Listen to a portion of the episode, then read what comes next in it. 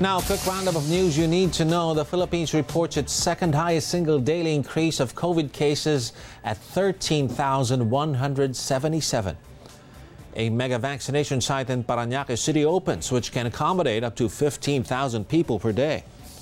Philippine state auditors flagged the Social Welfare Department for 780 million pesos in unused funds allotted for cash aid and more areas in the Philippines placed under modified enhanced community quarantine until the end of the month.